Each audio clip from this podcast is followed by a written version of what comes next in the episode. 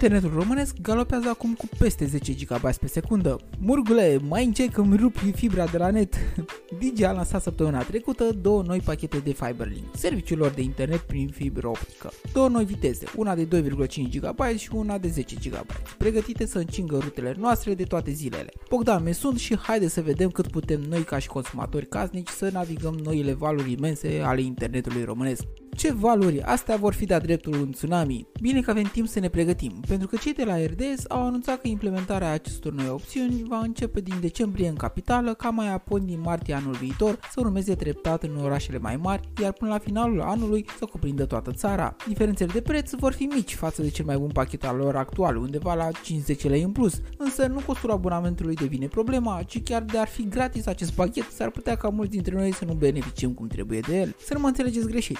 Aplaud infrastructurile moderne pe care furnizorii noștri de servicii de internet și date l-au construit și pe care le dezvoltă an de an. Dinamica pieței este incredibilă, iar concurența a făcut doar să împingă providerii locali să se întreacă periodic în ridicarea calității serviciilor. Mai mult decât atât, sunt foarte conștient de nevoia benzilor de transfer din ce în ce mai mari. Iar asta pentru că trebuie să înțelegem cu toții că o poză făcută cu telefonul de acum 10 ani are o dimensiune de 10 ori mai mică față de una realizată acum, iar puterea internetului trebuie adaptată în continuu pentru a putea susține transferul conținutului nou din ce în ce mai mare. Alt exemplu ar fi streamingul 4K, deja existent pe anumite platforme, iar televizoarele cu această rezoluție au devenit foarte accesibile. Dar viitorul aparține calității 8K și observând că există deja telefoane capabile să înregistreze în această rezoluție, e clar că acest format bate deja la ușa noastră. În funcție de dispozitivul folosit pentru registrare, 2 minute de film 8K poate însemna cu ușurință un fișier cu dimensiunea de 1,5 GB.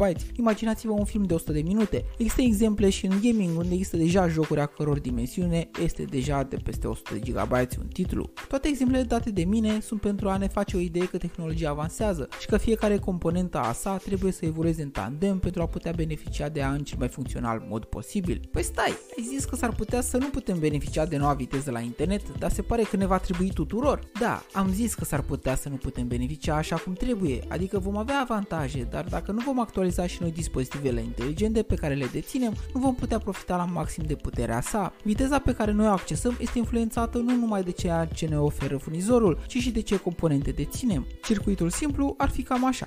Fibra cu viteză maximă se conectează în routerul providerului de internet, secundat de routerul nostru la care ne conectăm cu fir sau prin Wi-Fi. Apoi, semnalul ajunge prin plăcile de rețea la dispozitivele noastre, care și ele, în ultimă fază, sunt condiționate de capacitatea mediilor de stocare, de a scrie și a citi informația downloadată și în final ajungem la puterea necesară de procesare pentru a o accesa.